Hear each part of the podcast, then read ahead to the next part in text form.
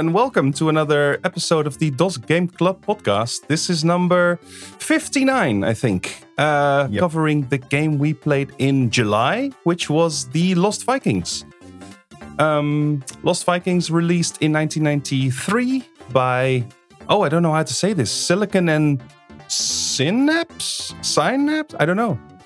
Do you, does, does anyone know? one of those words depends on who you ask and what part of the world you're in. Like probably, Right. probably the Americans say synapse and the British say synapse. I think it's one Right. of those What do you say? uh, synapse. I don't say Okay, it very that's- often. It's not a word that comes No, up in my. exactly. That's the thing. It's- Who says you- this word? You, biology teachers, I guess. Yeah. right. Anyway, it's the Lost Vikings from 1993, uh, which we've been playing in July. So, uh, yeah, there we are. Now, I'm not going to talk about this uh, by myself. Of course, I'm Tijn, by the way, uh, Martijn, or Tijn on the forums. Um, and joining us, as always, is our trusty co-host, Florian. Hello, hello, DOS nerds. Hello. It's, uh, yeah, it's great that we're back We're back. and we're doing another one. W- where are we gone? Well, we're always Where- gone where for a missing? month, and then we we reappear. True, true. Yeah. Uh, also joining uh, is a regular DOS Game Club member Otvar. Hello. Hey, I think you requested to be on the show, right? Yeah, yeah, it's one of the one of the games of my uh well, not really of my childhood, but one of one of the games that I was really interested in. Huh. Oh, that's cool. You can you can tell us all about it then. I mean, Yeah. yeah, that's that's the whole thing. And also joining us all the way from Australia, it's Bjorn. Hello. Hey, and you've been on uh, several times as well, of course. So Yeah, a couple of times now. it's all veterans here. It's all we know the gist. Got got to give some kudos to to Björn. It's what 7 a.m. his his time. Seven thirty now. Mm, dedication. Yeah, and it's it's almost midnight here, so it's we're we're really pushing the the limits of what's possible with you know time zones. It's a very global podcast. Mm, for If, sure. if only the flat earthers were true, right? well, that would make things the so podcast a lot easier, actually. But oh well. Uh, so yeah, I don't know. Um, let's let's go, right? Let's go. Let's go.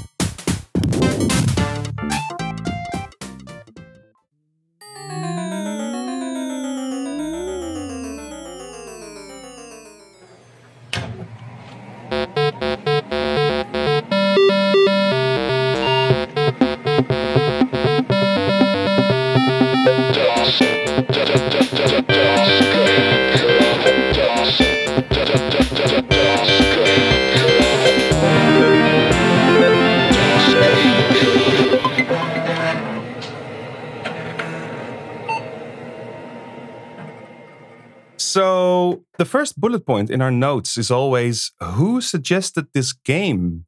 And I didn't look this up actually, so I don't know. Does anyone know? I did. Yeah. I know. It, it was Kadarnik Oh, from Brazil. So the game was was suggested in Brazil, uh, played all over the globe, and now we're recording it in Europe and Australia. Wow, Mm. we are really spanning the globe with this one. Yep. That's cool. Um, he didn't want to be on, right? So that's why he's not here. But second time he suggests a game that we pick, and he's not on the yeah, podcast. he doesn't want to. So, Well, thank- but that's fair. thanks for suggesting it. Anyway, it's uh, it's a good good game. I think to yeah, to pick. Yeah, classic. definitely. for sure, for sure. So has anyone? Well, I know Otvar, you played it before, right? So Well, how how how did you play it before? That's uh, uh, I, I just remember. Um, so it came out for Super Nintendo originally, uh, Mm. And uh, at the time I was very much uh, looking at Super Nintendo, reading like Nin- Nintendo Power, that kind of thing.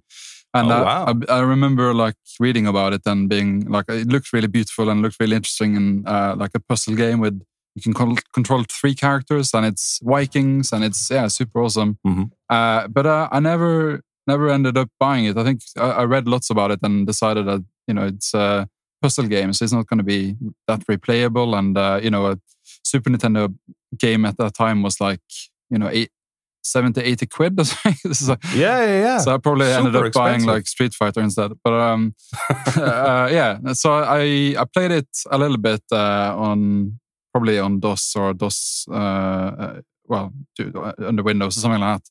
But uh, yeah, so I it, it never like became that that uh, that game of my childhood. But I I still think it, it looks really good, and uh, it was interesting to play through it finally uh, uh, with uh, during the month.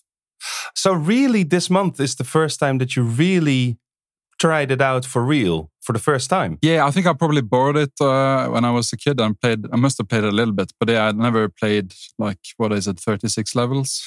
Uh huh. uh, Yeah. until Yeah, now. wow. Yeah, so it was a really good opportunity for me to actually get to the meaty bits of this game. Yeah. So you've been fascinated by this game your whole life. Yeah, basically. Now I'm now it's now I'm finished. Now it's complete.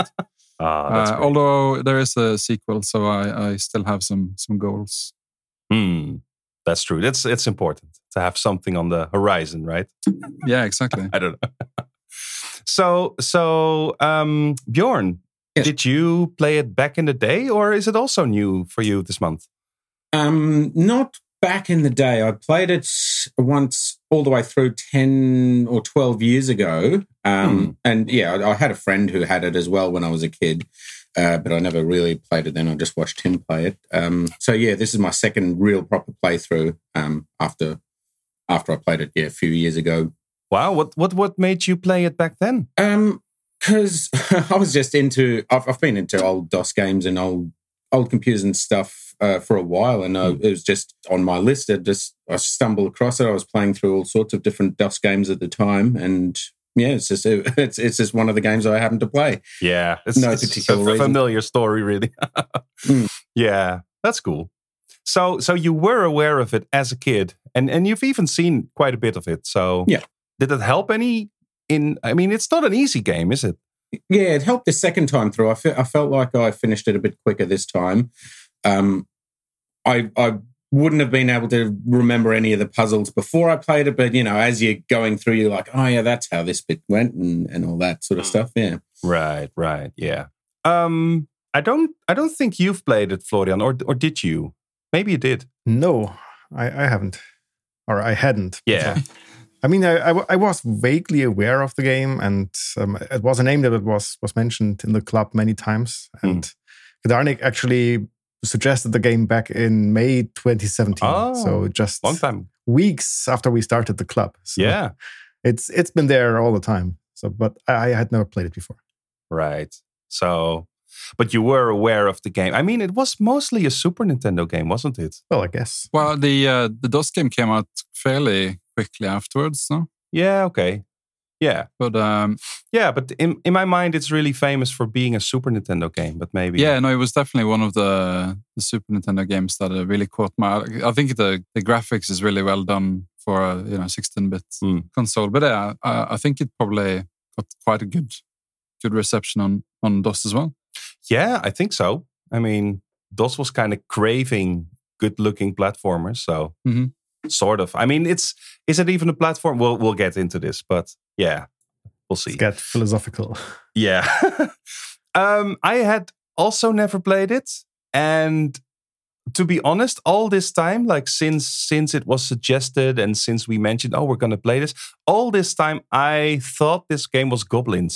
so, uh, which is an, also a game where you control three characters, but it's it's completely different. It's more like a point and click game, and it's by it's not by Sierra, but I think it's by sort of a Sierra sub company or something. I think it's by Dynamix, the same people who did um, The Incredible Machine. Uh, goblins, that is. Uh, and none of this has anything to do with Lost Vikings, turns out, and which was a surprise to me. I was like, I started this and I thought, oh, this is something else. But I, I read something. Uh, I think there was like a developer article or something where they mentioned the goblins, as in they wanted to have something like goblins where you have multiple characters Mm. solving a problem. And it's, I think it's more like that than, it's more similar to that than it is to like a classic platformer. Yeah, exactly, exactly. That it it's it's sort of more like that. Although, yeah, for sure, it doesn't really play like a normal platformer at all, does it? No, and I think that's kind of what what disappointed me when I like found out about it because I I think uh, especially in, as, as a younger kid, you know, you kind of want to go uh, have some action, go all, you know, guns blazing, go in and, and jump and and from level to Mm. level, and uh, it really is more of a puzzle game where you have to take it, uh, consider your options, and find a solution. And it, it it's maybe it's different because you can play um you can play two player, and if you have the Sega Mega Drive uh, Genesis version, you can play three three players at once. Wow. And that sounds awesome. I watched a, a, a YouTube of it, and uh, well, I watched two of two of them. One one was just very chaotic because one of them hadn't didn't you sort of grok the controls and just complained, whereas the other one was you know obviously three people who knew the game, and it was pretty um, like uh, efficient. Like they moved that you have to keep in the same screen. Uh, the Ah. uh, if you're outside the screen, you can't move, so you, you have to then switch to that character. So it's a Hmm. bit weird, but um, at least it, it enables you to kind of do more uh, real time uh, stuff rather than like move one uh, Viking over, switch to the other. You know, basically all the, the stuff that the whole game revolves around. Like especially, I mean, how many times do you do you place uh, Olaf with his shield and then go back, pick up the others, and put them, you know, behind him? Yeah. So I think that's kind of what I wanted the game to be. And uh, uh, yeah, now probably uh, I'm more receptive to the puzzling and solving the puzzle uh, Hmm. than I would have been as a 10 year old. yeah, this is this is not a, a gun blazing, fast running game at all. Like there's none of that. It's just if you go in like that, you will just not make any progress. It's just Yeah, and it's it's Yeah. quite brutal. Like if you have three lives, sure, but if you get hit by uh, a monster, they will they will they will slap you and slap you again. It's not like oh you you've taken a hit, okay, now you're invincible for ten seconds. no. And uh, some of the um, some of the weapons are you know one hit deaths, and uh, you can also fall down traps and Yeah. and even just get stuck. There's a lot of ways to die. It's super brutal. Yeah, for sure. Well, we'll, we'll get into this like deeply, but um, I think it's fun uh, to also play a voice message we got. Yeah, so, so we got a voice message from Thanael. So let's listen what they have to say. The Lost Vikings. This game is joyous and frustrating in equal measure. like, I love the characters, the animation, the humor. Um, the puzzles are a lot of fun. I remember when I was a kid, I think I might have been too young, and this game just didn't hit me in the same way as it has in this past week. But I couldn't stop playing. I had to make it to the end, I had to see everything. But the problem with the game is sometimes it's too obtuse, uh, the puzzles, and sometimes you just need to, to do trial and error and there's no other way around it. And I never would have stuck with this game if it wasn't for save states in DOSBox Pure. I, I had to keep reloading and, and trying new things, and I couldn't bear the thought of going back to the beginning of the level. Um, so, sorry for cheating, I guess, but I never would have seen the end of it without save states. And, and in fact, I would have missed the last cutscene of the game because the the characters are talking to each other, and you push the but- the button to advance to the next piece of dialogue. Um, but that button ends the whole cutscene, Yes. and that's it.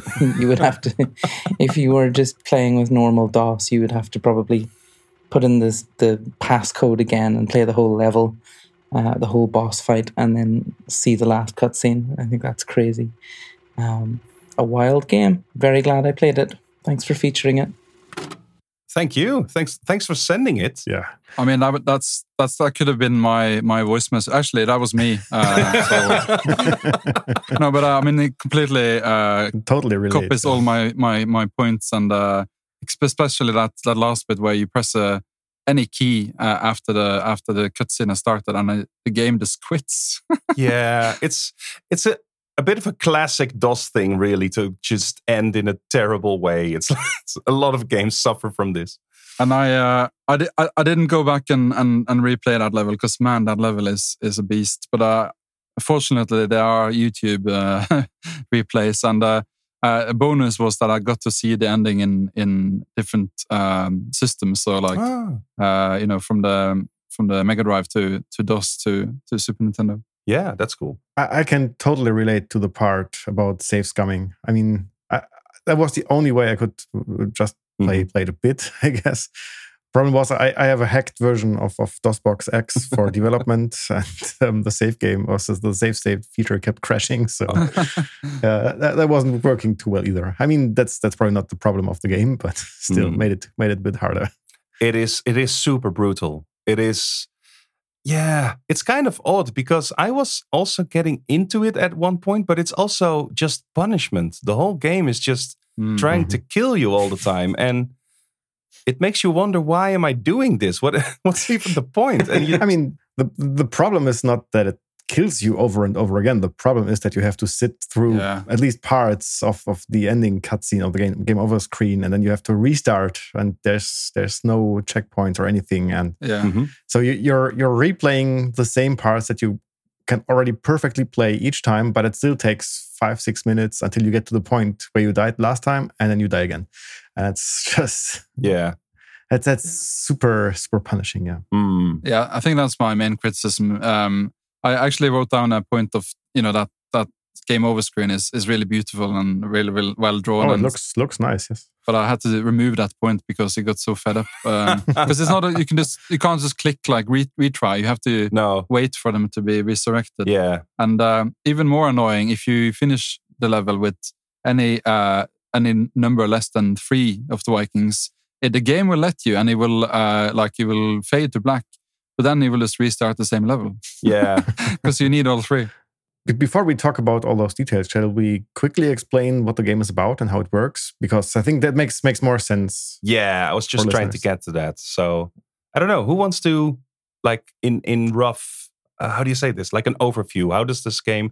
It, say if you've never played this game, what is this game? Uh, yeah, so you control three Vikings. Uh, who actually let's let's let's go to the start. So you, game starts with three Vikings just going hunting, uh, and then they get abducted by an alien. Uh, I think the uh, the uh, thematic thing is he abducts them for his uh, intergalactic zoo, Mm-hmm. Yeah, the space zoo. space zoo. Yeah, just some random alien who wants basically like, uh, his private zoo. It's yeah, great story. Anyway, uh, the uh, so the three Vikings have sp- different abilities. Uh, Erik is a runner guy who can jump, and he can also use his helmet to crash into things, uh, to knock down walls and defeat creatures, which I only realized at the very end of the game. Um, Oh, and uh, Olaf just has a shield, so he can use that to protect himself and others from uh, incoming missiles and fireballs and whatever. And also, uh, he can put the shield on top of his head and use it as a flotation device, which uh, I guess it's some sort of weird physics trick. physics trick. It's a wing, like like Yeah, plane. basically. I mean, it's a very, uh, very cool feature, but uh, it doesn't make much sense. And then there's uh, Baleog, who is a, uh, warrior. He's got a sword and uh, an infinite number of arrows for his bow. So he's basically the guy who can uh, destroy or kill enemies. Um, and then so you control one of them at a time, and you basically have to use their abilities to solve puzzles and uh, uh, use them to protect each other. And uh, the you, yeah, you can only control one at a time. You can play two player and and control two, and uh, in the Genesis version, you can have one for each.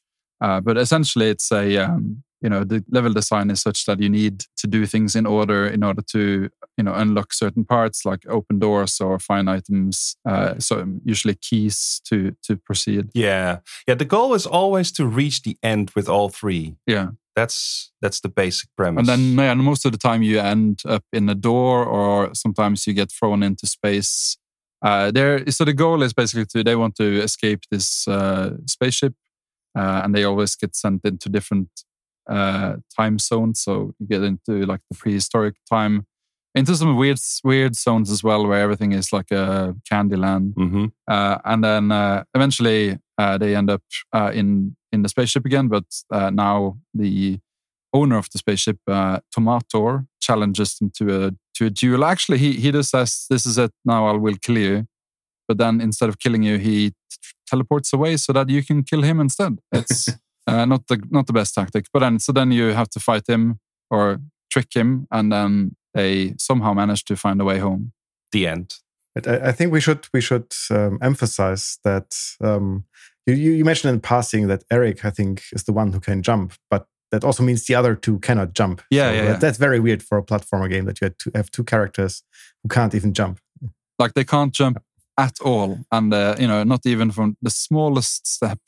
Unless you use a spring, of course. There's a lot of bouncing platforms in the game. That's a good point. yeah, there's lots of um, platform elements that will give you different tricks, and uh, yeah, like there's not just like one or two. There's probably like twenty different like mechanics, which is really cool uh, and really diverse. Uh, but also, it means that uh, every like the game keeps introducing new mechanics, almost all the way to the end. Really, Yeah, that's maybe the coolest part, really, of this game is just it's split into I think six worlds, maybe five. I don't Yeah. know. There's yeah, I think it's five, and then you return to the to the spaceship. world. yeah, exactly. And each world is is like completely unique with its own art, but also also its own enemies and its own mechanics, even like features that are only exist in that world. So it really it it just keeps developing all the time, and that that's also what keeps it interesting because otherwise it would just be pure pain. otherwise it would just Yeah. be yeah More pain, you mean? well, yeah, but it's sort of intriguing what will happen next, and it's it it keeps you in. Well, that's I I found that it kept me interested in what would happen next. So yeah, that, that's the thing. Yeah, and I think it's probably also worth uh, saying that it it is quite a it- it's got a lot of humor in it, and uh, Mm, for sure. like the, the the the Vikings will talk together and like they will refer to like we have to they get told they have to to blow up a computer and obviously they don't know what the computer is they don't know what they don't know what spaceship is and uh, I think also like Baleog actually refers to having a lifetime supply of arrows like he he actually says says it himself um, so it's quite it's quite a nice kind of vibe going through. There's always a bit of chatter at the end of the level, uh, some of which is actually funny. Some of which I think it all tries to be funny. It's it's a little bit daggy. It's uh yeah, it's a little bit like dad jokes, Yeah, but it is appreciated. I do like that. it's very much dad jokes. I'm I'm I'm just looking at a random one here where at the start of the level, I think this is one of the new worlds. Like every time you're in a new world, they have a little comment on, oh, where are we now? Hmm. And um, so I think it's Erik who says, We're not in, in Kansas anymore, Toto. yeah, and then and then Olaf says, What's Kansas? And and Baleog says, What's Toto? yeah, yeah, yeah so this it's full of that sort of nonsense but i i, I feel it does help a lot the, yeah. No, it, it definitely adds to the character of the game, and uh, yeah, I think um, the other thing is that you get items, but it's very much. At least I think there's only like keys and some items that will help you, and some are hidden away. So you like the secrets And sometimes if you find a secret, it will be something like this item can destroy all enemies on the screen, you know, just to make it a bit easier. Um, but yeah, there's there's not not not much like um, items that will give you new abilities or anything like that. It's just like you need that key to to proceed. I think the biggest thing with this game is that when you start a new level, like in a normal platformer, you can just go in and just you know wing it and and just see how far you get. But with this game, really, you have to map it out first and and feel like where are all the parts? Where should i go? Where should each viking go? Which items? Hmm. and so really the first few runs are just for for scouting. Yeah. and then you get into like solving it Yeah. which can also fail. So you i i in the end you're like playing each level maybe 20 times or something. It's Yeah, and sometimes the the level design, which at points is really really good. Uh, sometimes it's because I guess maybe because of the the small resolution, it, it just becomes really infuriating because you can't actually see what's gonna happen. Like you need to jump down a cliff or something, and you and uh, yeah, I think someone suggested in the in the IRC channel that it would be great if you could scroll around the level uh, Yeah. before Hmm. doing anything, and I think that would would alleviate a lot of the uh, frustrations about not knowing which way to go and or you know which Viking to use because sometimes there's certain parts where only one Viking can succeed. And yeah, mainly because you know if you die with one Viking, you have to restart the whole level, and there's no mid mid level save or anything like that. Yeah, it's very much a, a, kind of gameplay style that's that's carried over from the Super Nintendo. I know a lot of Nintendo and Super Nintendo games are like that. They just make you replay things over and over again hmm, to try and uh, stretch out the runtime of the game. yeah probably yeah, I think the uh, the figuring out how to solve a level is is actually the most rewarding bit, but it yeah, it's also really frustrating because yeah uh, you You end also up have to do it. Yeah.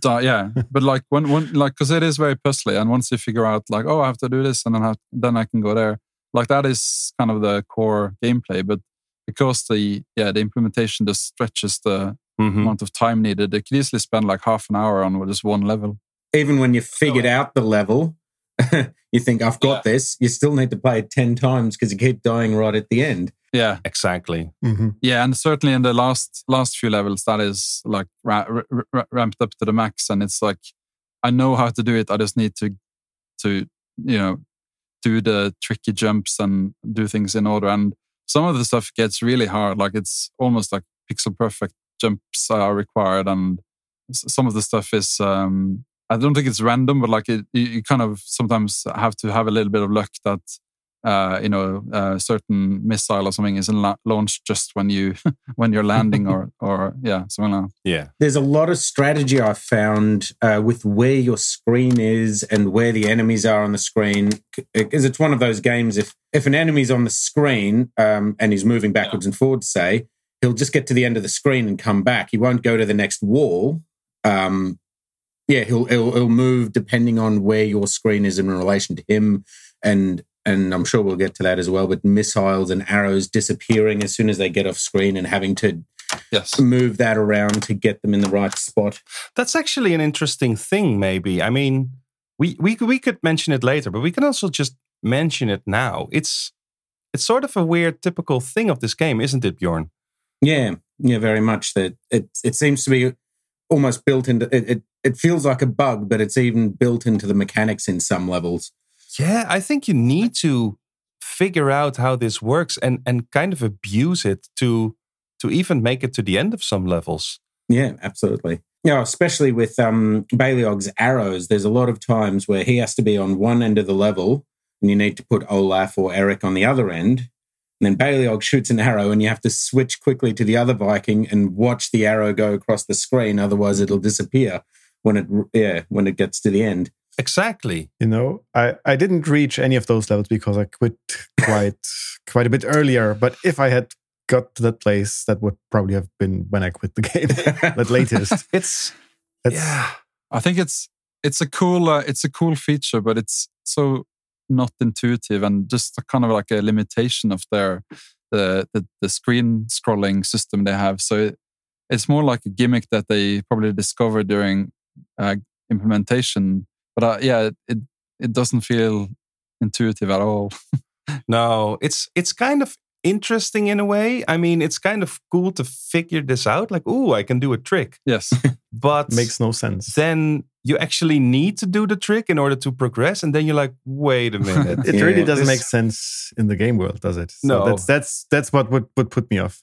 Yeah, and it's also weirdly inconsistent because you can pick up bom- bombs, and Mm. uh, if you drop a bomb, that will uh, persist. So that will still explode off screen because I think uh, you only have very limited number, and you know they need to be used to to blow up some walls, and so I guess they made a decision that they should still blow up even if you uh, switch between Vikings. But Yeah. uh, like arrows, they just disappear. yeah. It is. It is. It's definitely just I don't know a memory thing or something, right? Where like if the arrow moves off screen, it's just removed from memory or something, uh, and the game just forgets about the arrow. Yeah. But then you have to abuse the the camera to to make sure the the memory thing remains intact. It's really just yeah. I don't know. It's a bit eh. It would be cool if they used it for uh, like the to to get to like a hidden thing, but Yeah. yeah, it, Yeah. it is it is required to to figure out a few levels. Exactly. So that is, I don't know. It's interesting, but it's also a bit iffy. It's uh yeah, it's like requiring people to find secrets. It's that's also Hmm. kind of a I don't know, that rubs me the wrong way, you know? Yeah. It should always be an optional thing. And in this game, yeah. One one thing I really liked about uh, the game is you can pick up items like uh, extra health uh, or just uh, re refilling your health, and uh, those items, uh, all items actually, are removed when you go to the next level. So I thought that was a good thing because normally I just hoard these things and I never use them, but Mhm. because you you know they're going to disappear at the end of the level and the levels aren't that long you know if you lose a life you just immediately eat an apple to to regain it and yeah it made me use the the items even the like the special items uh, like the I don't know what it's supposed to be but it, it basically kills all the it- uh, all the enemies on the screen some sort of Yeah. super Bomb. bomb, thing uh, Yeah. yeah, I, I, I still just end up using them without, you know, feeling too bad about it. And uh, yeah, that, that's different because in like most games, I just hoard things. Mhm. um, yeah. Like, But you've also got a very limited Im- inventory. Every, every Viking's only got four slots, so that sort of forces you Yeah. to use things as well. Hmm. So v- very interestingly, I, I found a site called um, the Cutting uh, Room uh, Floor, and uh, they had a review of the prototype. And Oh wow. in the prototype, um, the uh, items do persist over levels. So you had like an uh, 11 character password system, which would uh, would save the the health of the Vikings and all the items and everything. And so if you end up um, completing a level with you know no no items and one health on each Viking, you know that's you just made the game harder. um, so I think if if that was the case, I would have struggled a lot more because then I would have just never used, and I would be like, which Mhm. item do I delete in order to pick up this key? yeah, it's like like whenever I play a first person shooter, I end up maxing out my grenades, never using any, Yeah. and then the game is over and I haven't used a single grenade. Yeah. The only thing I think they could have kept or could have introduced, uh, and they did this in Blackthorne later on because I'm pretty sure a lot of the same developers were in it. But uh, if you remember in Blackthorne, you, you still sort of level up throughout the game, even though it's got a very similar password system, because you'll pick up a gun in a certain level that you need to progress, and then it just assumes you've got that for the rest. So I feel like this game Mm. could have had. You know, Baleog could have gotten a better sword, or, or, or Olaf could have gotten a better shield or something. Um, yeah, so that's just something I feel like they could have put in, but but didn't. Yeah. yeah, th- there is that one upgrade. You can upgrade the the bow to have like flaming arrows. Yes, yeah, but Uh, even that you don't keep from level to level. Yeah, it only is it required because I think it's just it just gives the like instead of requiring three hits, it, it will insta insta kill most enemies. In a few Uh, places, it is required. Um, uh, spoiler alert here, but um, you need it. uh, you do need it on the last level uh, to to break the shield around the um, around Tomator. Right. I, am pretty sure you do. Um, I don't think Yeah. there's a way to break a shield without it. Yeah, I think also one of the things that I read on this um, prototype review was that um, in the original one you had um, enemies could move like they could jump off cliffs, Whereas in the final one, I think every enemy is restricted to whatever platform they're placed on, which does make it a bit more predictable. Hmm. So they actually made it easier. Yeah. This game does not feel like they made it easier. I mean, if if, well, if if enemies fell down from platforms, it will also mean that the top platforms would all be empty. So Yeah. I'm not, not sure that's actually easier. Hmm. Well, I think there was just a few enemies who could move freely, basically. Right. Yeah.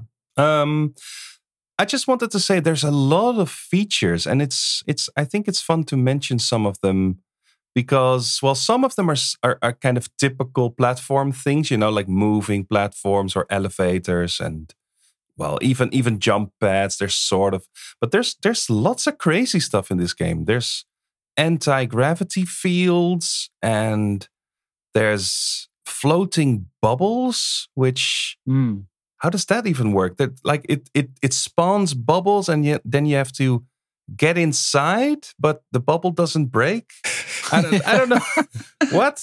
I never thought about it. it would have been more, more made more sense if you stood on top of the bubble, really. yeah, I I kind of feel like I've seen that in other games. I just just can't put my finger on it right now, Hmm. but I feel I've seen that other elsewhere.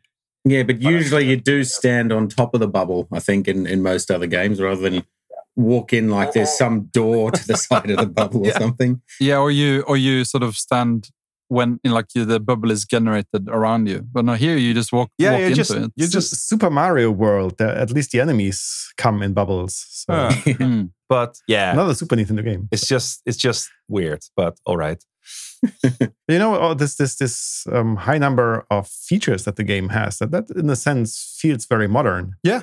Like in, in many modern games, you you have basic some some very basic game loop, but then they add small stuff here and there and everywhere. And I feel a bit like um, Lost Vikings. It's, it's a bit like that. It is sort of modern, but it's also very much old school in the. Yes. in the in the harshness, the, the just the brutal gameplay loop. Yeah, But it does keep it uh, fresh, though. Like you know, Yeah. every new world, you find some, even if it's kind of like a gimmicky feature, it is still quite cool. Hmm. Um, and it usually, well, not every time it, it's required to solve the puzzle, but it's, it gives you like um, a new way to use the feature. For example, like you get into this crane in the factory levels, yeah, and then you can um, you can move stuff with the crane, like uh, with with the magnet. But you can also move Olaf if he is uh, lifting his shield, and then you know that's a that's a known feature that you can float with Olaf. But then if you combine him with the the crane, you can do different things, and that's that's really cool. that's that's where the game shines. It's just you know you enter, especially when you enter a new world, because it it typically within a world all the features are sort of the same. So every time you're in a new world, you're like, oh, what's what's here? I had this when we entered the um, the Egypt world. I think that's the third one, and it has these palm trees which you can climb up. Mm. I, I'm not sure if the game ever tells you you can climb up them. No, definitely does. Oh, uh, maybe there's like these uh, info boxes. I didn't read all of them. No, I don't. I don't remember understanding it. So I was just trying, you know, approaching it in a normal way, and then you got stuck at some point, and I thought, what? And eventually, it turns out you can you can climb up these trees, and that yeah, you know, that opens up the whole thing because it, the the level's filled with these trees. So it opens up whole new paths. I mean, there, there, there are ladders in earlier parts of the game. I mean, those trees, they behave like that, right? So Yeah, but it doesn't tell you. Yeah, they look like they're just background decoration or something. You don't automatically think, oh, I'm going to climb that. Exactly. So, but it, it's kind of interesting that every time you enter a new world, you go looking for these things. You know, you're like, oh, how does how does it work here? And well, that that definitely keeps it interesting. Um, also, the puzzles just become more. I, I I actually struggled most with the with the early and the like the the the first I don't know maybe ten levels and the last maybe five. I, those levels were just you know for different reasons, obviously, because the first levels are just super easy. And they were also almost too easy. They were like, Mm-hmm. I don't know. It took me a while to to get this game. I was like making a lot of progress really easily, and I was thinking, okay, is this it? Is this what's going on? And then it became more interesting after maybe twelve levels or so, and then it really hooked me because then it, it became really a challenge, and, and then it became even more of a challenge because by the end it was just oh grueling, but it, there is a nice progression. I feel throughout the game, and the middle bit's really quite strong. Yeah, there's some really, really good uh, level design, uh, especially when the game has introduced all the basic stuff and it can get more interesting. Yeah. Uh, and then it ends up like really testing it towards the end. Mm. So yeah, there's there's more stuff. There's a seesaw. Oh yeah. Um, there's there are conveyor belts and and pounding things like I don't know coming in from the top. Uh, there there are these switches. They're really elaborate switching puzzles, right? Mm. Where you just set different patterns to. Oh yeah. I think there's a point where you can build a bridge by setting a certain pattern in the switches. Yeah, there's like three three switches, and you need to flick them in the right order.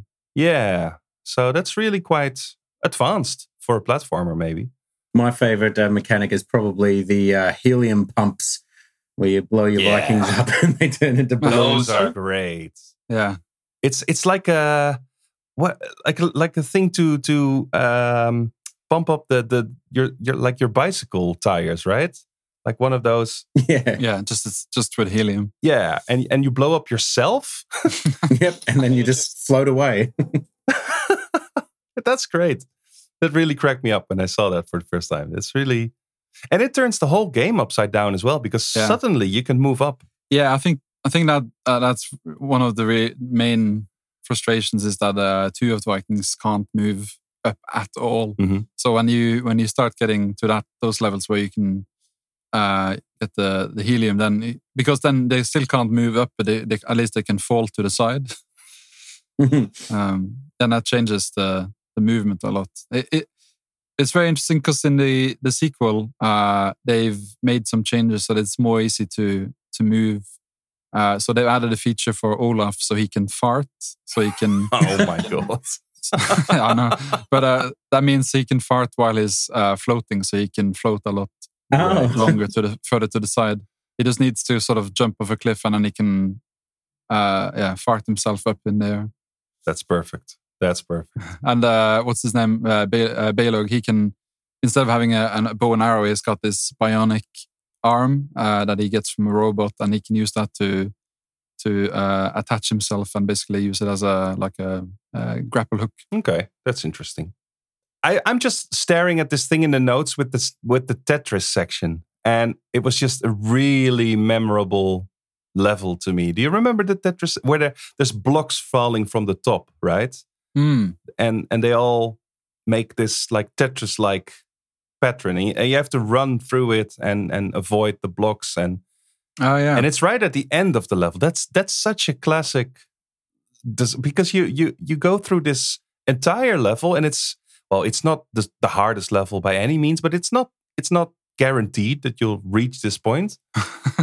and then it just hits you Yeah. with this incredibly difficult rain of stone, and and there's no way you're making this on the first try. So and it's Yeah. it's one of the few random i think i think it's random uh, random parts of the game because you don't know where the blocks are going to be falling Well, that's the thing. I, I don't think it's random. So I think it's essentially like you you go there, you die, and then the next time you might remember the the order of which the the blocks are falling.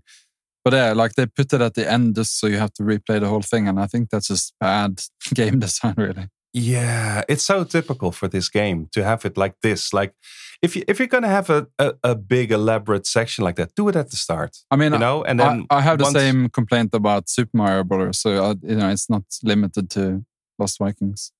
No, no, definitely. Yeah, it's it's it's interesting how long it took game developers to figure that part out. so Yeah, I think it's coming from that arcade tradition where they're just trying to squeeze quarters out of you. So yeah But I mean, this this was a uh, console release. Uh, maybe I don't know. Is there an arca- arcade version? I don't know. no, I don't think so. But yeah, I guess it just it just comes from that uh, age, I guess, where yeah, yeah just they just that's the kind of games they knew that's they thought that's how games had to be because they're used to playing Yeah. games in the arcade so yeah yeah, that's that's what I think anyway.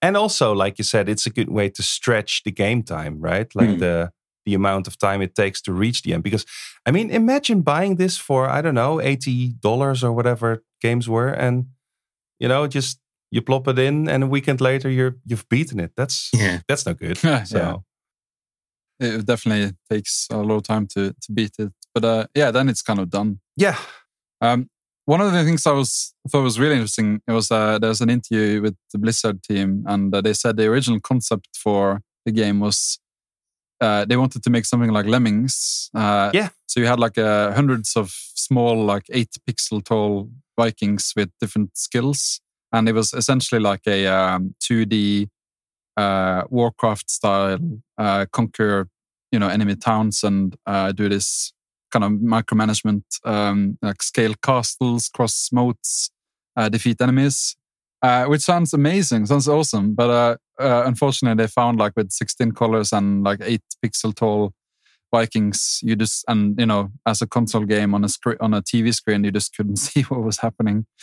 So it just got scaled down and and down, and uh, they scaled it down to like five uh, different Viking types, and uh, e- eventually uh, made them a lot larger and just just free free Vikings. So yeah, it definitely didn't start off as a platformer. Changed to a But, uh, completely different game. Yeah, and I, I really want to see that original game because that sounds really cool. like lemmings with uh with uh, enemy warfare or something. Real time strategy lemmings. Yeah. Sounds better than the actual game, to be honest. oh, Oh, yeah, yeah. I, I know you, you guys really like the game, but uh, well, it's like it's it's weird because it's sort of addicting. That's really the term. I mean, once you get over the initial, just you know what the game is and how it plays. Once you you just push on to a certain point, it just doesn't let you go, and you can't you can't just not play because then the game will win, right? So you know, yeah. by that definition, I, I have lost against many, many games in my life. the last few levels was definitely like a uh, you know I will beat you, uh, and I didn't. Yeah. I didn't use the s- the save state, so it was very frustrating at times. Like I Mm. did one level per day because I couldn't take more. uh, Yeah. more pain. I'm all for hard games um, if they don't punish you after you you lost. I mean, they, they can be punishing the heart, but then please let me try again immediately, and then Yeah, exactly. Yeah. yeah, then then I'll, yeah. I'll get hooked to the game. But this this whole waiting made me. It made, I don't know. It's, No. it's doing something with me, and not nothing good. yeah, it's like pointing at you, laughing. Uh, I think this uh, third level from the end or something where you get to the end and then uh, the gotcha with that level is that hey, that that exit was a fake exit. Now you have yeah. Oh, the fake exit. Oh God, that's the worst. it's not a it's not a mid level save point either. So if you die, you have to go through the whole thing again. So it's basically like doing three levels in one go. And the the challenge there isn't to really to solve the puzzle. It's just to do things so carefully that you don't die. You know, in those three collected or uh, consecutive levels. And Hmm. yeah, that's that's not just not fun. Yeah, it is. It is kind of on that borderline. Yeah. I don't know. We we've talked a lot about the gameplay, and you mentioned the the hundred, like the Lemmings thing with the hundred Vikings, and that reminded me a little bit of the like the background, the, the, the- you know the section we do about how the game Yeah. came to be. But we're not really doing it this episode because actually we've already done it twice by now. We've not mentioned this until now, but you know, Silicon and Synapse, the developers, they became Blizzard. Mm. So I don't know if people weren't aware of that, but if you weren't, it's this is a Blizzard game essentially. So um, we've done uh, episode 21, which was about Warcraft 2, and we've done episode 30, which is about Blackthorne. So yeah, both those episodes kind of cover the uh, history of Blizzard a little bit. So it's really no point in doing Funny it for a third time. um, we did three Blizzard games who are really known for um, real time strategy, and we did two platformers from them and only one Yeah. strategy game. yeah, it is. It is what it is. But yeah, uh, and and this game is a lot like Blackthorne in a way. I mean, Particularly the menus and, and the UI and all that. I think the uh, the the art as well, like the Yeah. style is quite similar, and uh, it must there must be the a lot of the same people who worked on those. for sure, it's also a little bit that Warcraft style, you know, with the orcs, and Hmm. I feel there's a similar sort of vibe. Lost Um, Vikings are a, is a little bit more cartoony than the, the other two, but yeah, you can For definitely, sure. definitely see the the similarity. Yeah. Yeah, I think uh, I read I read one thing about the development though, which is the the guy, uh, like the was it the CEO or like so one of the senior guys was colorblind or partly colorblind, and so he uh, every time he reviewed it, he was like, "Yeah, it's great, but can we make it more colorful?" And so Ah, every time they just like uh, uh, turned up the the um, I guess saturation. saturation and the uh, the difference in colors, like so that he would approve it. Yeah.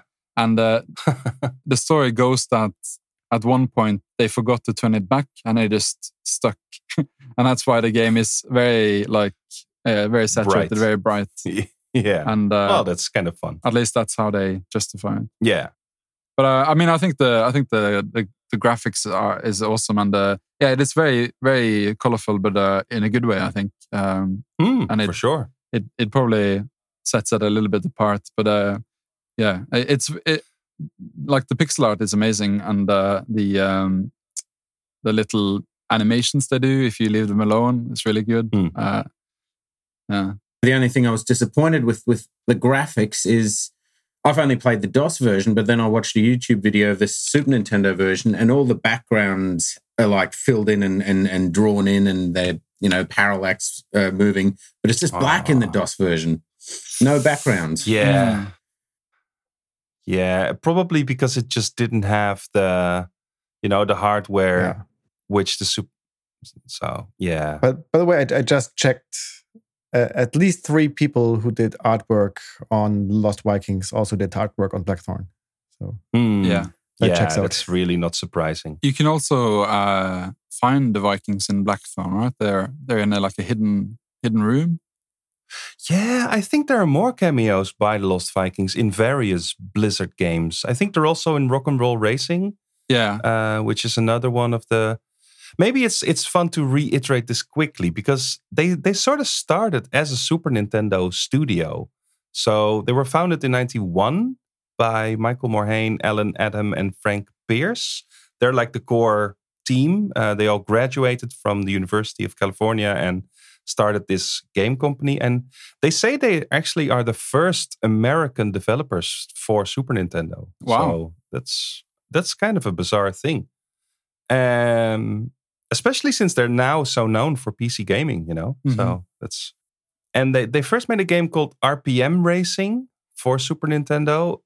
I didn't know that game personally, and and to me, Rock and Roll Racing is really famous. So I- guess it's sort of like a, a a sequel to it or something, a, a successor. I don't know, but yeah, they made this racing game, and then Lost Vikings was the second game they made. So this is yeah, this is the second game Blizzard ever made. This uh, I, it must have been a small team, but you know, it can't have been yeah. huge already.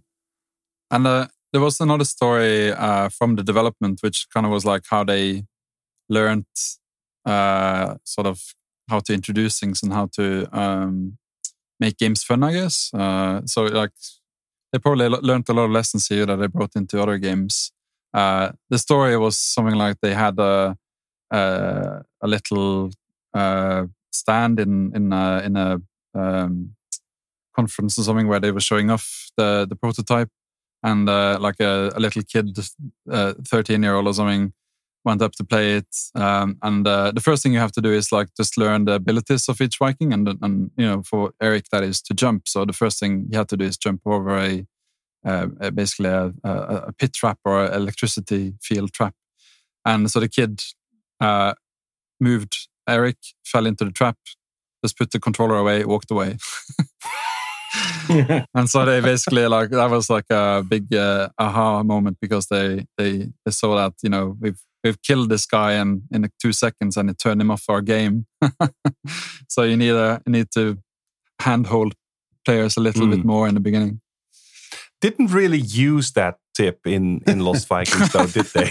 But, but by the way, they, they list 37 developers in the credits, so the team can't can't have been that small. oh, that's more than you'd think. Thirty-seven. That's more than you think. Though yeah. at least 10 of them are playtesting, but that still Right. leaves, leaves 25 people or so who actually worked on the game. Yeah, I think the um, the credits after you beat it, there's not that many people. Maybe that's the whole studio. Huh. Well, uh, well, it's okay. So some of them are listed as additional SNES programming, for example. Oh, right. Hmm.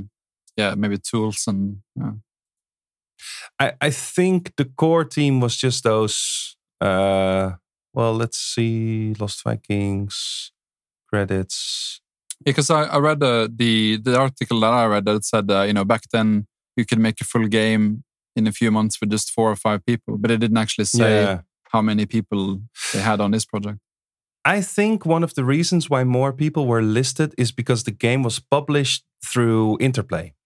And Interplay, I think, provided a lot of help and, and people who all got on the credits.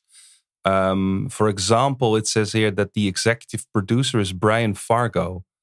And I don't think he worked for Blizzard. I just think he worked for Interplay, probably. So, yeah that's that's it's probably just those two uh, companies together in the credits. I think. hmm Yeah, either way, most of most of those that are listed are programming or artwork. So even if they had been lent out by by Interplay, Hmm. we're probably still doing actual work on the game. Yeah, yeah, but it says here, for example, in the in the PC credits on Moby Games, there's just only five people in total who did any programming, and then there's additional Super Nintendo programming. But yeah, there's also one guy, Ronald Millar Senior, who did all the level design. So Yeah. there's one guy Yeah. to blame for all of this. to blame. yeah. Yeah, I, th- I think that's uh, very interesting because I think the level design, you know, ranges from really really good to really really frustrating and everything Yeah, between. for sure. For sure. But maybe that was intentional. Like I think because the really good bits are kind of really in the in the middle of the game, and Yeah. uh, he's probably was told to like ramp up the difficulty in the end. Although apparently the last like the last five levels were very very different uh, in the prototype, and the the whole boss fight was just not a thing. It was more um, just regular levels with uh, more sort of enemies, like basically just more of everything rather than a special a gimmick for each level. Hmm. Okay. Well, a, a big end boss is definitely more suitable for a Yeah, satisfying end. I think that was quite enjoyable, but uh, it was also very frustrating because it's very much like you have to get it right and you have to uh, figure out. So you know, after, you have to beat the boss essentially with every Viking, and uh, I, I I could do the first two, I think, quite well, but then the third one was really annoying, and then I kept dying, and then back you have to do the whole thing again. yeah. Uh, Well, that's just this game, really. Yeah. It's, yeah. Um, can we say anything about the sound and the music?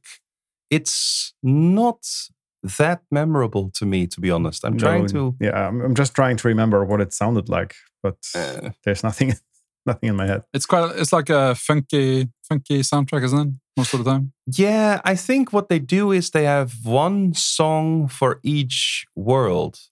So it's every level in in the same world has the same music playing in the background, which is a bit repetitive. And I think after maybe two or three levels, you just kind of zone out and don't hear it anymore.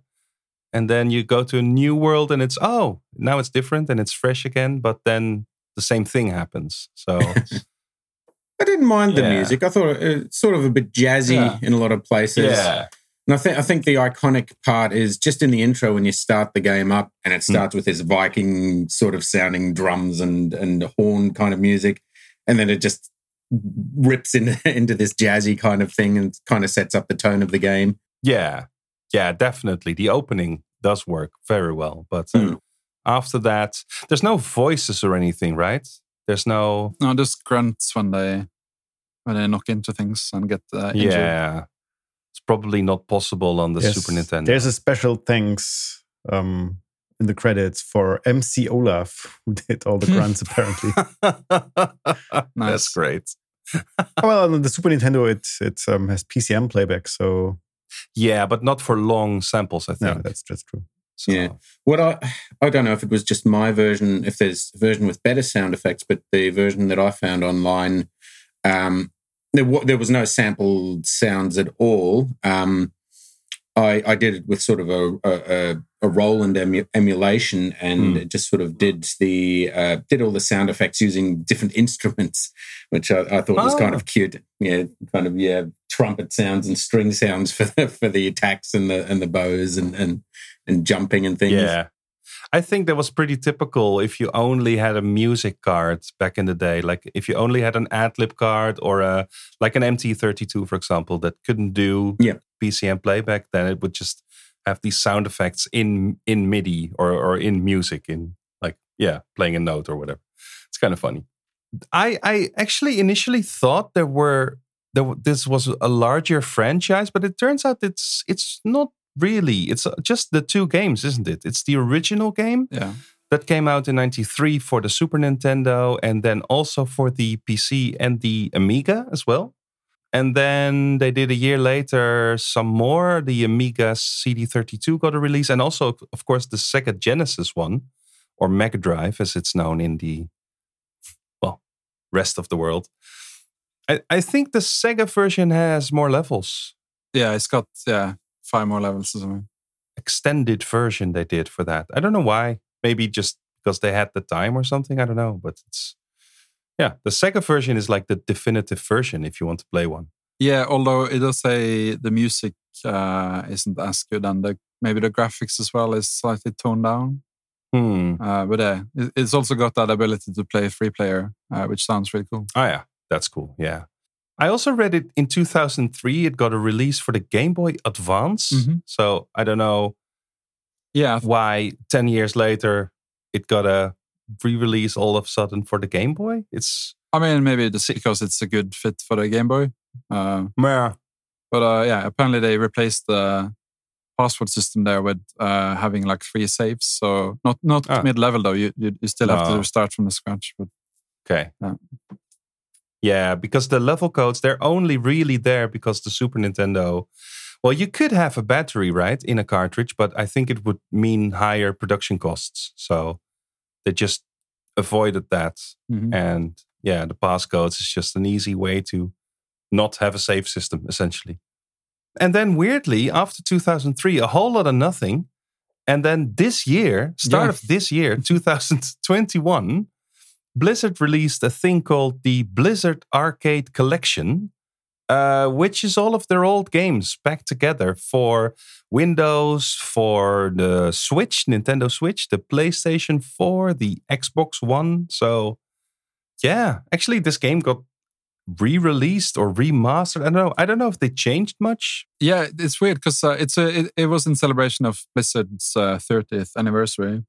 Hmm. But yeah, it, it said something like it's been faithfully reproduced on modern platforms. So that suggests it's been like remade. Yeah, But uh, yeah, I don't know if uh, uh, if you buy it on on BattleNet, uh, if it's just the DOS box version. I haven't haven't checked it out. yeah. I don't know either because that's also weird. They also released it as freeware. Yeah, Like, it was it was know. on their website for a long time. Uh, Yeah, as was Blackthorne. Just like you know our classic games, you know that started us. Uh, you know, download them for free. Why why not? yeah. And then they removed it. Uh, at least removed the page. Uh, I think the the links are still there, still on their FTP server. But uh, yeah, Yeah, you can still Google it, but you can't actually find it in the menu. pre- presumably that was when they decided to release it as a collection. Yeah. I'm looking at the um, a screenshot of the Nintendo Switch version now. It it looks exactly like the normal one. The the only change really is that they filled out the screen to make it widescreen Hmm, with just a bitmap. Just nice. just a static image to fill out the screen and then the game is in the middle, same as ever. So Yeah, the only only weird thing with uh, like how it looks is the the sequel Lost Vikings Two was released with the Hmm. same sort of graphics uh, on in Super Nintendo again and and DOS, and um, I think it's this is the the Saturn version or something has a like a 3D rendered uh, pre-rendered uh, graphics, which just looks completely weird. I I think I've I've been looking at this. The Lost Vikings 2 was released in 97, which seems I don't know, a bit late maybe for this Yeah. type of game, or maybe not. But yeah, I think it's the same graphics on the Super Nintendo, and then all the other platforms have the weird 3D. All right, Yeah. So the DOS version has this, the Saturn, the PlayStation. Yeah. Um, it's this pre-rendered 3D style, right? Hmm. So it's like Donkey Kong Country, maybe, or Yeah. it's that sort of style. Yeah. And uh, you know, Donkey Kong Country looks amazing, but this just looks like it doesn't fit. Uh, yeah. I haven't tried it, but uh, uh, I've looked at uh, screenshots, and uh, I have it for Super Nintendo. And uh, on Super Nintendo, it's just li- literally the same. Yeah. Like you start off with the same uh, character, how they look, and then they um, pick up some some bits from a destroyed robot, and then they become like they look like semi cyborgs. Uh, Baleog is wearing a, a lightsaber instead of a, a sword. But yeah, they start off as as the same, and it's literally a sequel. Uh, you know, it picks up where where where it ends, and Tomator is back t- to take them for revenge. That's amazing. Yeah. also, the sequel got uh, in uh, like it's part of the same thing. It's also part of the Blizzard Arcade collection. Yep. So it was also re-released this year for all the same platforms. I think actually it was an update though. I think they started this year with just the original Lost Vikings, and then a few months later they added Lost Vikings 2. So yeah, I don't know. I don't know what's up with that, but that's it's very uh, very current that we're uh, tackling Lost Vikings this year. And Yeah, seems so. Hmm. So yeah, that's that's what what's out there. The next the next little you know chapter marker or whatever in my notes is the the reviews, but I've not actually looked a lot into these. Uh, Has anyone looked into the old reviews? I've done some checking. So there's lots of, of reviews, Sup- surprisingly many, many in German. Um, Oh, I, I don't know. I think maybe Germans just had a thing for this kind of, of game. So they, they they range usually from the 80s to just under 100% wow! on the um, um, on the Moby ranking system. But there's Uh-huh. also some for at least for the um, Super Nintendo version. There are also some some worse ones, like like one with 40% in Swedish. Which, if my Swedish doesn't fail completely, says it's a cool idea, but it doesn't work. There's no game feel and no entertainment.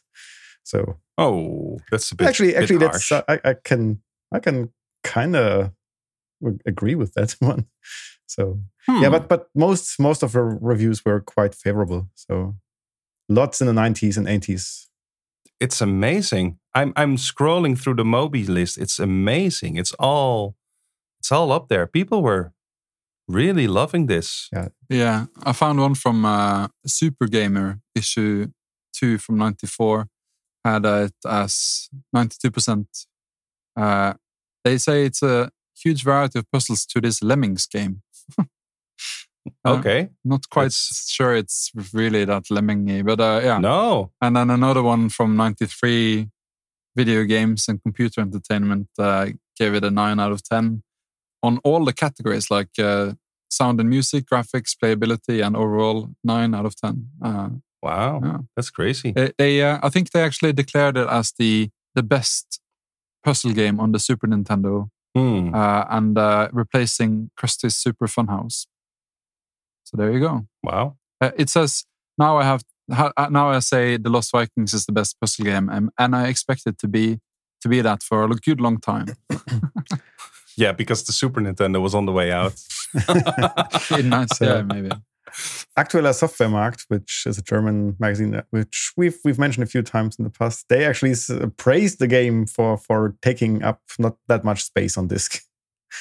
So, well, that's a nice praise. but they, they they also gave the game 92, so that's that's fair. It's a fun game and it's only one megabyte. So, oh, that's fun. I'm uh, I'm seeing a, a Dutch review actually in uh, a, a magazine called Power Unlimited, and that was my magazine. You know, that was Uh-huh. the one that I read back in the day, and it was like the coolest magazine. And um, but they, I, I think they only reviewed it on the Super Nintendo, and they say that it's really original and it's it's actually fun when you play it with two people. That's what they say. Mm. Like if you play it with two people, then it's a great game. I think So I think that that would have been for me actually because this this constant switching between characters and and waiting and m- moving them uh, in the same way one after the other that was was really not for me. So I think maybe even the Genesis version or, or Mega Drive version with three players, I think that would have been my kind of thing. Hmm. I don't know, man. I, I just think that would be even more frustrating and, and like friendship ending because, you know, you, Well, I, I also like Overcooked, so I, I think I can live with that. the other thing, the only other thing I had uh, was that uh, because it was developed for Nintendo, uh, of course, there was some censorship involved. Oh, really? Uh, yeah. Uh, so you know, there's like this one level in the in the um, prehistoric time where you you rescue this cave girl, Uh-huh. uh, which I think she like opens the door for you or something as a reward. This is one one random little element, but then there's like a bit of chat between her and the rescuer, and she's like, um, well, so originally she said something like, um, you know, thanks. Actually, I think Erik says, haven't we met somewhere before? And that was changed to something less forward. It's like, hello there. And uh, That's really and then uh, she said uh, originally, after this level, maybe you and I can spend a little more time together. but obviously, all the Vikings, as is uh, uh, the declared at the beginning of the game, they all have wives, so you know they had to remove that Yeah. part. So, so now it just says, "Thank you for your help." it's amazing they felt they needed to censor that though. I mean, that's so tame. That's, so so Nintendo. That's nothing. I mean, I've read about the Maniac Mansion uh, getting uh, censored for the Nintendo, but that was, well, that wasn't really extreme, but that was a lot, a lot worse than this. I mean, this is just a line that's could still be considered just a friendly line, right? But oh well. Yeah, but uh, like just to to further that, like one of the lines that was cut was, uh, like uh, at the end of the level, someone says, "Who died and made you boss?" And so that was removed because uh, you know you can't talk about death in a Nintendo game, even though even though all the characters can die in every level, Yeah, uh, uh, Mario can die all Yeah. the time. but you can't But- reference it. No, that's the law, the Nintendo law. right. Yeah. Anything to say about the review stuff? Um, no, I think the only thing I was going to say was um, uh, to reply to Florian's uh, comment earlier. Uh, I don't think I love this game. I think it was really fun to play through it and uh, really frustrating, but I think um, it's too frustrating to be a good puzzle game and it's too puzzly to be like it's not an action game at all. No. Um, I really like the some of the level design and uh, you know figuring out the solution at some points was like, aha, and that was that was really cool. But uh, yeah, I think Hmm. uh, I found it really frustrating now, and I think as a kid, it would I would have just give, I would Yeah. just sold the game and, and bought something more rewarding. Honestly, I, I, I feel the same. I mean, I, I love hard platformers and like like I, I somehow yeah, managed to get through Cuphead, and I like really hard puzzle games, but these this combination just doesn't work for me. I think the, the the main difference between one of those, you know, like Super Meat Boy or whatever, and this is the fact that you have to do it all over again, Mhm. right? Yeah. And this this downtime that you get between attempts. So that that's Yeah. really what's what's the, what's breaking the game. Maybe maybe we can hack a version that just moves you back to the start of the level instead of just letting you sit through this this cutscene. Hmm. Yeah, I think I think that's also what makes these uh these modern platformers modern. I mean, You die and you're instantly back. yeah, that instant, you know, try again instantly. That's really a modern touch that you, I don't think you'd see that at all in a lot of old games. So yeah. This this game really could have used the rewind time uh, feature. yeah, for sure. Yeah, but the, yeah, but then again, the whole thing would kind of fell fall apart because you would probably beat the whole game in a day or so. So Mid level checkpoint. Yeah, for sure. yeah, that would have. Yeah, it's yeah. Oh, yeah. We we kind of skipped to the reflection bits, which is fine. I mean, there's there's not a lot in between. Um, we, we could talk a bit about how to actually play the game. I think you mentioned most of it already. Like, um, yeah, can be had for free from Blizzard.com if you know where to look. Or you can get the um, arcade collection that we mentioned earlier.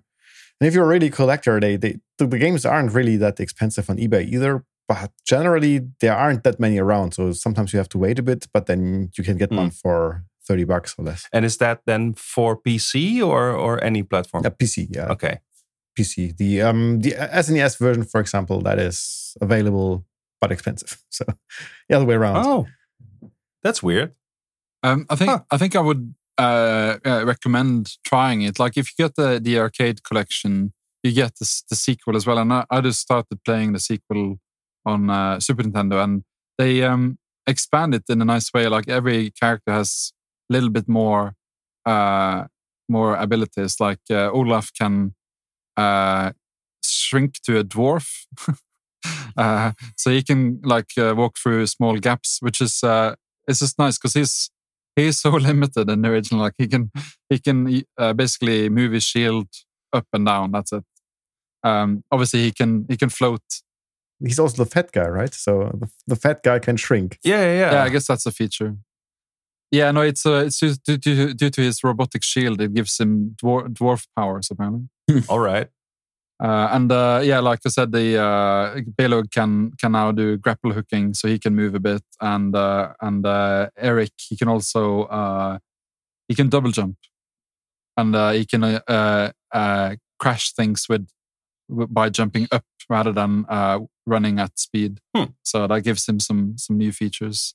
Uh, and I think o- Olaf as well because he's chunky. He can if he lands on stuff, he can break them just like Erik does with uh, his uh, head. So uh, Right. just by th- that feature, and also there's two more characters you can find during the, the game, and each level has a maximum of three, but there will be different characters in in different levels, Oh, that's interesting. and they are like an uh, amalgam- amalgamation of the of the, the three Vikings. So you have one guy who can jump, uh, do wall jumps, um, and he can also fight. So I think that I, I've been I actually enjoyed playing Lost Vikings 2 uh, uh, earlier this week, and I think I'm going to continue a few more levels. And like if it gets frustrating again, I'll probably uh, leave it for a while. But uh, you know, you have the passwords, you can always resume. Uh, but uh, I found it a lot more like just intuitive and rewarding. Uh, even though I, you know, when I when I finished the first one, I was like, okay, that's it, never again. Bjorn, have have you played the sequel? I haven't. No, I only I only realized there was a sequel fairly recently, probably from um, from the club, but I didn't really get a chance to play it, unfortunately. Huh. Yeah, sounds like your sort of thing. Since you've ac- actually beaten the first game, I think you're the, only one of us who who did that Oh, before. really? You know, so Twice. yeah, exactly. So, so what what would you what would you say about the the Lost Vikings as a sort of you know reflective? I mean, uh, look, I quite enjoyed it. I, I, I have a bit more tolerance for, I guess, repeating levels over and over and getting frustrated than some people. Um, I don't know. I just kind of get into a zone, and it doesn't bother me too much. Um, it depends on the game too. So I don't know. For me, I probably wouldn't play it again straight away, but um, yeah, maybe if it comes up, I'd, I'd give it another go in a few years again. But um, yeah, no, I quite enjoyed it. Yeah, yeah, I can see that. I mean, what's also kind of interesting because of the level codes is you don't have to go through the whole game. You can just play a level from the middle of the game if you feel like it. Oh, I, I tried that. That doesn't work because then you don't you don't know the the mechanics that have been introduced in the new world. So you have to start at least at the beginning of a Of a world. of a world and probably all the worlds before. So that that, that doesn't really no, work. No, no, no. No, you can start at any world, I think. I mean, you can at least, if it's one of those levels where there's the hard bit right at the end, and you kill all your Vikings but one, and you know you can beat it, Just over, yeah. and you and you say, uh, "I don't need to try this again." You can at least pretend you beat it and go on to the next level. Yeah. The rest is I- left I- as an I- exercise to the reader, right? yeah, it is a bit of an odd game. It's well made. I mean, it looks good. It plays good. It's it's there's nothing really. It doesn't. I, I'm I'm not so sure. I'm, I mean, it looks good for sure. Well, I just mean in terms of like frame Oh, rate. yeah, you yeah. know. It's- it runs well. Yeah. So uh, it's it's well made in that regard, but it's a it's an odd game. It's Mm-hmm. I can see why people like it, and I also can see if you're a kid, you can easily just you know kids don't mind doing things over and over again. That's that's their whole thing. They they they enjoy doing that. So I, I can see the nostalgia for sure. But So you, you say I lost my childlike mind, or yeah, but you've lost that. Did, did you ever even have What? it? Is my question. I, I'm the most childish person I, I know. So but yeah, it's a bit of an odd game. I did I, I did enjoy it though. I mean, uh, towards the end, it just got a bit too much for me. I think I I played it up to maybe the last two levels or something, and then it was just I don't know. I couldn't take it anymore. I found one of my biggest complaints. It just felt a little bit too long by about five, six levels. Or so. Yeah, exactly. But but yeah, I, I'd say the middle twenty levels I just massively enjoyed. So you know the, the things you said about the humor that that's added at the beginning of every world and the new features. Those kind of make me make me sad that I didn't like the game enough to to get that far. Mm. So I would really have loved to see all that, but yeah, doesn't work if you can't get past the first thirteen levels or so. No, maybe just watch a playthrough. Um, actually, one of the DOS Game Club users who was on the forums a lot, he uh, posted some clips he recorded. On, I think on his Super Nintendo, or maybe maybe it was DOS. I don't know. I think actually it was a Super Nintendo emulator in DOS. Ah, yes. Yes, Ah, yeah, that's right. Best of both worlds. But yeah, I think the some of the stuff is is is quite cl- funny and clever. Like they they actually um, uh, break the third wall at some point, and like yeah, and there's some guy watching us. yeah, yeah, yeah. Yeah, I think they say, "Do you ever feel like like someone is controlling you?" And then the Yeah, yeah, say, yeah. "No, no, what are you talking about?" And then and then they end with, "Well, who's that guy then?" And they look at you. yeah, that's great. Yeah, it is. It uh, you know it is good, and I think Blizzard was just learning the ropes, and and they had some obvious great talent, but yeah, this is just one of those early games, you know. So it's flawed, but it's also quite good in a way. So yeah, definitely interesting if you're interested in the history of Blizzard. I would say. I don't. I don't think there's a lot of other games with that kind of mechanic where you, you have the three different characters and you can switch between them to use their different abilities. Uh, There's probably a few, but I don't think there's a lot. No, I, I think though that's that's probably not the best part of it. I mean, I don't know. There's this constant switching back and forth and moving one guy half a screen and then moving the other guy half a screen, and Hmm. that just Yeah, doesn't. It might have been implemented better.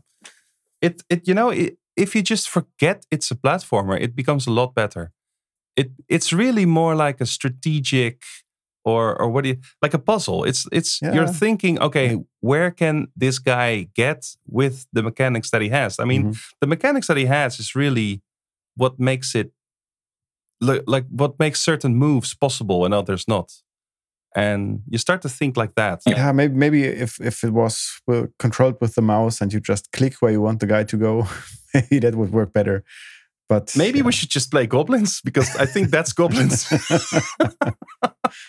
Yeah, I think I think my um, my conclusion when I played it uh, as a young younger person was that uh, why don't you just mix all these abilities into one Viking? That would be a lot easier. yeah. and it is weird that they can't jump. But then the game would be too easy, right? Then there's Yes, no yeah. challenge anymore. For sure, for sure. Right, right. All right. Um, I think that wraps up the Lost Vikings. Pretty much. It's interesting to to look at this Super Nintendo stuff uh, in a in a DOS Game Club podcast. I mean, yeah, that's kind of fun. Also, I just want to say the fact that a Super Nintendo emulator can run in DOS does Hmm. not mean that we're suddenly doing all the Super Nintendo games. This is not. this is illegal. Super Mario World next. yeah, Ah, Super Mario World. Uh, if, that classic DOS game. if it if it wasn't called DOS Game Club, then yeah, if it was just no. Game Club, I would force everyone to play Super Mario World every month. No, no, we're not doing it. It's no. You start your own club. Yeah, let's uh, have. let's fi- Uh, yeah. finish all the DOS games first. Phew. So yeah, uh, that's Lost Vikings. Um, Is there any club stuff going on? There's always club stuff going on. As always, that was a rhetoric question, right? Yeah. So, yeah, as, as everybody knows, I hope by now, is that we are in the year of the adventure game, which means Mm. every other month is an adventure game. At the moment, we are playing Star Trek 25th anniversary, though I think many are, are actually done with that already. I haven't even started. I, I still have a couple days left. So, yeah. then, Yeah, I'm I'm in the middle of the last mission, Ah. so I think I I planned this pretty well. Uh, and yeah, the next episode will be about Star Trek. So Mm-hmm. Yeah. yeah, it's a, it's an interesting game. It, So- uh, I've, I've seen a few scenes and it looks quite interesting. Um, haven't tried it myself yet, so let's Yeah. let's see how that goes. Then in September we are playing Carmageddon. Oh yeah. It's That's brutal. yeah. Um, but we'll see how, how that will go because someone mentioned it was actually hard to get running on DOSBox and hardly anyone has actual hardware. So let's see how well Mm. that works out for the club. We'll see what happens, but yeah, that's interesting for sure. Actually, I think um, the the the voice message we got from what was it, Thaniel? He mentioned that he's also a massive f- fan of uh, of Carmageddon. So, I mean, he seemed quite nice. Maybe we can ask him to to be on that one, and Sure. because that's what he said. He said I played Carmageddon a lot as well. So, yeah, seems interesting. Yeah. Then in October, the month after, it's obviously another um, adventure game, and this time it's a real classic. Um, so- something I think that that maybe everybody that was into DOS gaming has at least heard of, and maybe even tried. Even though it's it's not really a big or, or very famous game, I think. So it's Hugo's House of Horrors, Yeah, the prequel to um, Nitemare 3D, which we played many many months ago. Yeah, in the first year. Uh, I think Hugo's House of Horrors is just everybody had a copy of Mhm. this game because it was on every single shareware disc out there. It was just, yeah, And It- I, everyone had this. One one of those games that I tried as a kid, but I didn't get very far. So let's see how far how it goes this time because it was only in English and my English wasn't very good as a kid. So I have extremely low expectations of this one, to be honest. I maybe don't maybe, think it's maybe very you'll, good. you'll be surprised. Yeah, well, It has its yeah, charm. well, The second and third one are better, I think. have you beaten it actually, Bjorn? Yeah, yeah, I have um number of times. It's actually very short. The first one's very short. Oh, that's perfect. Well, that's, and it's we'll see. and it's uh, oh this isn't this isn't the podcast for it but it, it's it's clearly i'm going to be generous and say it's clearly a tribute to maniac mansion Mhm. Right. Yeah, I've heard about this. I've heard also that the author claims he's never heard even of Maniac Mansion, so I don't know. i find that hard to believe Yeah. I mean, We'll it see. even looks. We'll I see, but- think even the start screen looks very similar, right? You are in front of this house. so, Yeah. Yeah. Whatever. We'll we'll It's- see in, in a couple of months. Exactly. Right. So that's what's coming up. Um, if you like this DOS game stuff, then you can head over to our website, dosgameclub.com, where we have forums where you can uh, suggest games for us to play or participate in the games we're, we're, we're doing, you know, can discuss them and everything. Um, you can also be cool like Daniel and send a voice message. Uh, you can send them to club at dosgameclub.com and then we'll play the clip in the show. And that's just massively appreciated and a fun way to be part of it. Uh, another way to interact with us is by chatting on IRC. We have a channel called DOS Game Club on Afternet. And if you're a more modern person, you can also find us on Twitter. Although I guess Twitter by now is also pretty old. So I don't know. Where we're also called DOS Game Club. So maybe maybe yeah, we need like like a TikTok account or something. yeah, I, I feel so awkward, you know. I mean, I'm almost almost 40 years old. I I feel like I'd be at a, a, a children's party or something. I don't know. It's just Creepy old guy hanging weird. out in yeah, the corner of creepy the old room. guy sneaks in. It's like, no, I don't want to be here. But oh well. Uh, and and last but not least, if you're listening to this in a podcasting app, then maybe you can leave a review or a rating or something, and that will help uh, us, you know, hear from you and also f- help others find the show. So, yeah, that's a that's a cool thing to do. That's it, I think. So Pretty much. yeah, thanks, thanks for for being here, guys. Well, thank you. Enjoyed it. Thanks a lot. Yeah, Yeah, thanks for- pleasure. Staying up late for me. Thanks for staying up early for us. So Yeah, it's oh man. So yeah, thanks, and and see you all next time around. So see ya. Bye. All right. Thank you. Have a good one. See you later. bye.